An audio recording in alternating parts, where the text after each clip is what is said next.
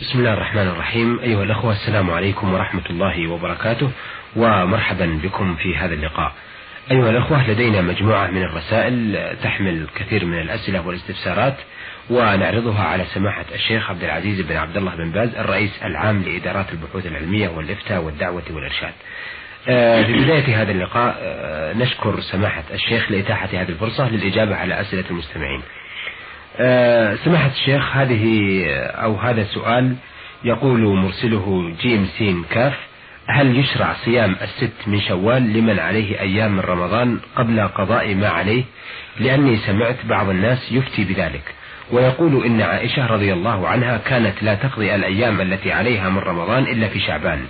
والظاهر أنها كانت تصوم الست من شوال لما هو معلوم من حرصها على الخير. بسم الله الرحمن الرحيم. الحمد لله وصلى الله وسلم على رسول الله وعلى آله وأصحابه ومن اهتدى بهداه. أما بعد فهذه هذه المسألة لا يجوز فيما يظهر لنا أن يصام النافلة أن تصام النافلة قبل الفريضة لأمرين. أحدهما أن الرسول عليه الصلاة والسلام قال من صام رمضان ثم أتبعه ستا من شوال كان كصيام الدهر.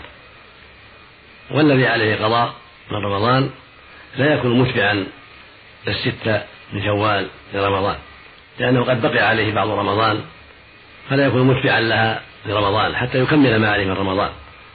فإذا كان الرجل عليه صيام رمضان لكونه مسافرا أو مريضا ثم عافاه الله فإنه يبدأ بقضاء رمضان ثم يصوم الست إن أمكنه ذلك.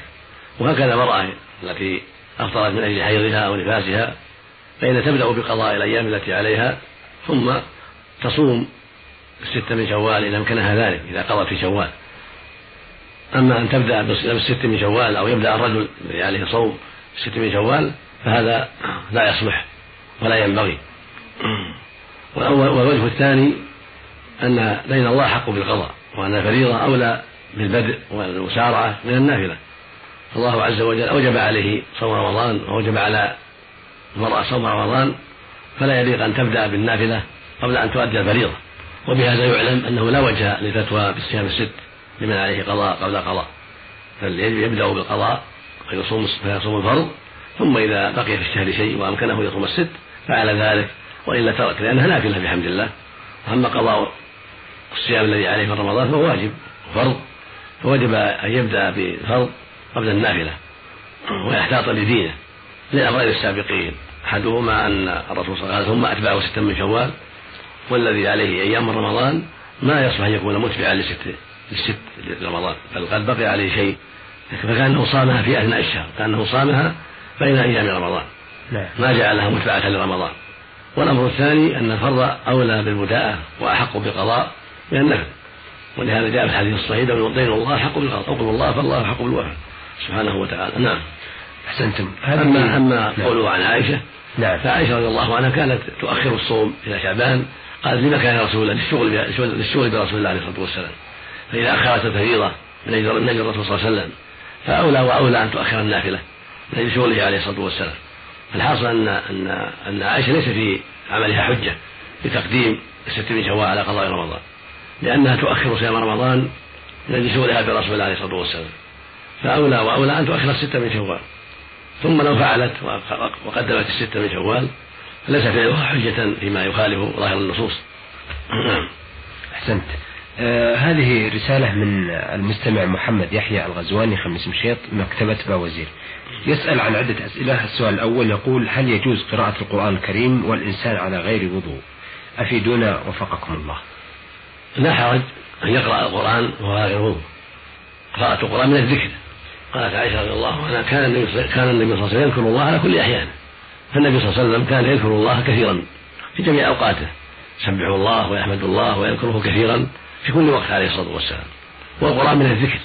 فإذا قرأ القرآن على غير وضوء يعني عن حفظ عن ظهر قلب فلا بأس بذلك. ويقرأ وهو على حدث أصغر ليس أكبر فلا بأس عليه. نعم. أن يقرأ القرآن وهو على غير طهارة. لكن ليس من المصحف بل عن ظهر قلب أما من المصحف فلا.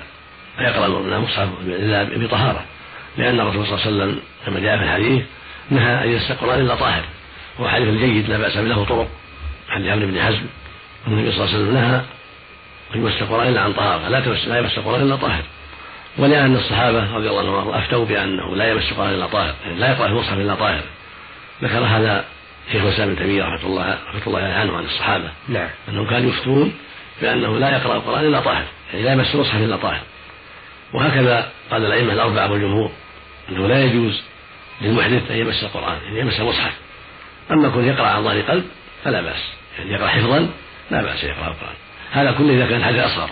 نعم. أما إذا كان جنوب فلا الجنوب لا يقرأ القرآن لا من المصحف ولا عن ظهر قلب. لأنه ثبت عن رسول الله عليه الصلاة والسلام أنه كان لا يمتنع القرآن إلا من الجنابة. كان إذا عليه كان عليه جنابة لا يقرأ القرآن عليه الصلاة والسلام.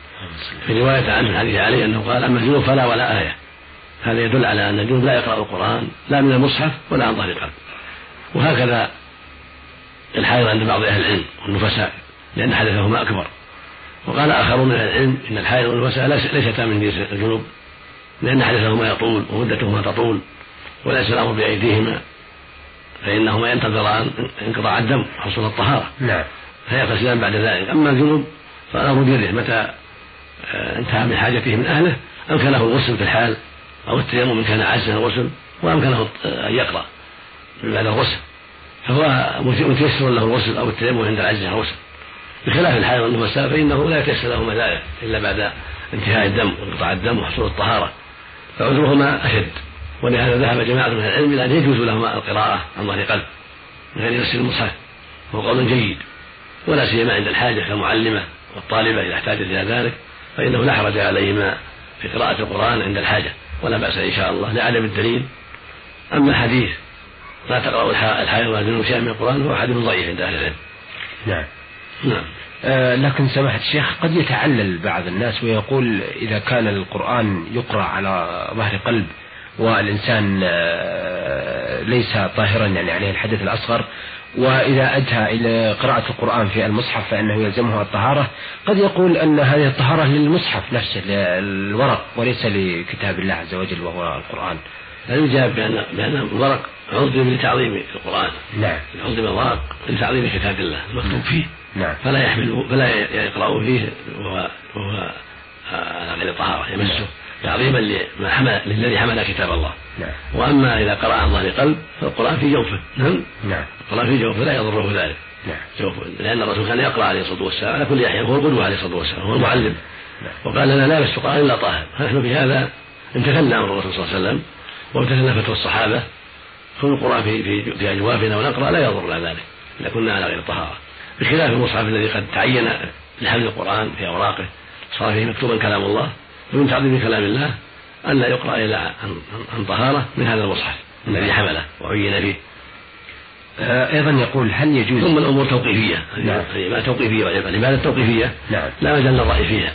ما دام النص جاء بعدم مس القرآن إلا وأنت طاهر وأفتى به الصحابة هم أعلم الناس بسنة النبي صلى الله عليه وسلم.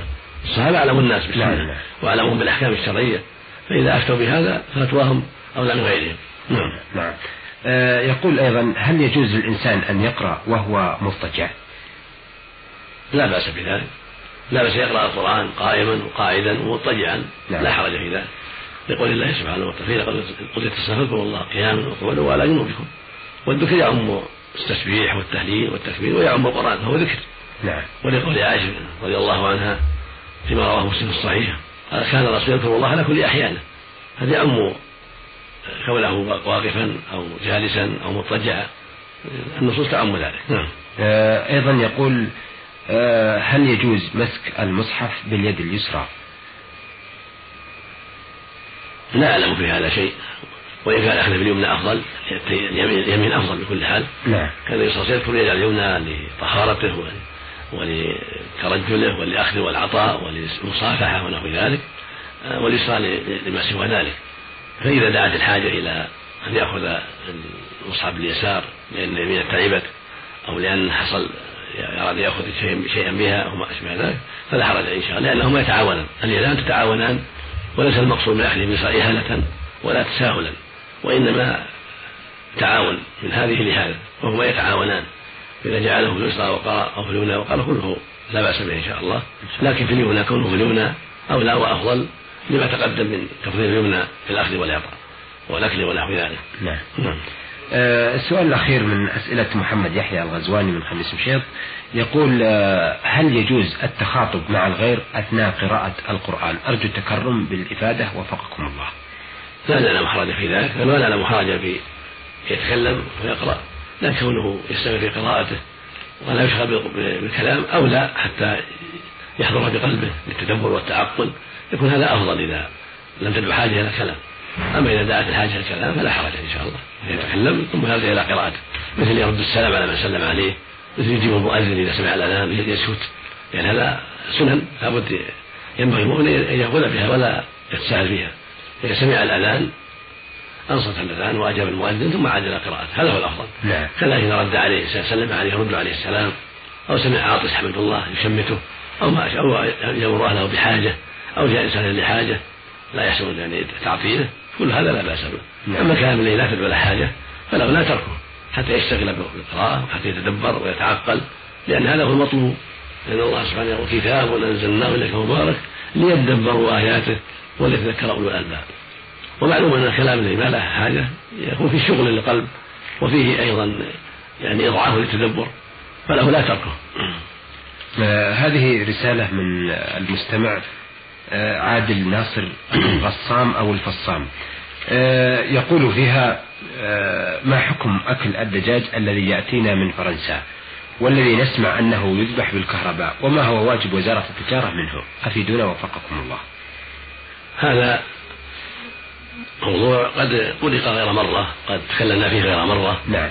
وقد تكلمنا مع وزارة التجارة في ذلك غير مرة. وجرى فيه ذلك مكاتبة بيننا وبينها والمعلوم منها أن كل ما يرد إلى هذه البلاد كله معروف حله وأنه ليس فيه شك وأن من الأشياء الطيبة المعلومة من جهة الذبح ومن جهة غيره.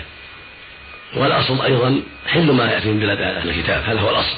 نعم. ما جاءنا من بلاد الكتاب من النصارى واليهود فالأصل حله لأن الله سبحانه أباح لنا طعام أهل الكتاب وطعامهم ذبائحهم الذي يأتي من فرنسا أو من إنجلترا أو من الدنمارك أو ما أشبه ذلك من بلاد النصارى أو وهكذا بلاد اليهود لو كان بيننا وبينهم صلة؟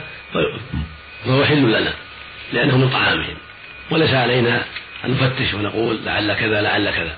أما إذا علمنا أنه ذبح على غير الشريعة مثل الخلق والصعق والكهرباء ونحو ذلك إذا علمنا هذا في هذه الذبيحة أو في هذا اللحم لا نأكله. وأما إذا لم نعلم فالأصل الحل مثل ذبائح المسلمين. الأصل فيها الحل حتى نعلم أن هذا مسلم ذبحها ذبحا غير شرعي كالخلق وبهذا آه، نكون قد أخذنا بالرخصة والتيسير وتركنا الحرج والتكلف. نعم. آه سؤاله الثاني سؤال عادل ناصر الفصام يقول آه أنا عندي مرض نفسي. حيث عرضت نفسي على الطبيب فأعطاني جرعات على شكل حبوب. وذلك لمدة خمس سنوات كل 12 ساعة حبة واحدة. فماذا أفعل؟ وخاصة في شهر رمضان رغم أن طول الصيام في اليوم يصل إلى 15 ساعة. ولو تأخرت عن هذا الموعد أقل من ساعة فقد يعاودني هذا المرض الصرعة. أفيدوني أفادكم الله. الله يقول جل وعلا فاتقوا الله ما استطعتم فإذا كان المرض يحصل يحصل بتأخير الجرعة عن موعدها فلا بأس بالإفطار. إذا كان اليوم طويل مثل 15 ساعة من هذه الأيام؟ لا بأس. أنه يأكل الجرعة الحبة التي عينت له ويفطر بذلك ويقضي هذا اليوم. يأكلها ويمسك ويقضي. لأن الإفطار من أجلها فيمسك ويقضي بعد ذلك. أما إذا تمكن أن يؤجل ولا يشق عليه ذلك فإنه يلزمه التأجيل حتى يأكلها بالليل. هو في الحقيقة يقول ما أستطيع أجل مثل ما إذا كان لا يستطيع يأكلها. والحمد لله. لكن يقضي اليوم في الأيام القصيرة الأيام الباردة. في الأيام الباردة. لا يزيد النهار على 12 إيه أحسنت آه أيها السادة إلى هنا ونأتي على نهاية هذا اللقاء الذي استعرضنا فيه رسائل المرسل جيم سين كاف ويسأل عن صيام الست من شوال قبل ما عليه من رمضان. وقال سماحة الشيخ عبد العزيز بن باز إنه على المسلم صيام ما فاته من رمضان قبل صيام الست. ورسالة محمد يحيى الغزواني من خميس مشيط من مكتبة باوزير والمستمع عادل ناصر الصام آه، وجميع هذه الأسئلة والاستفسارات عرضناها على سماحة الشيخ عبد العزيز بن عبد الله بن باز الرئيس العام لإدارات البحوث العلمية والإفتاء والدعوة والإرشاد. آه، شكرا لسماحته وحتى أن نلتقي إن شاء الله تعالى نستودعكم الله والسلام عليكم ورحمة الله.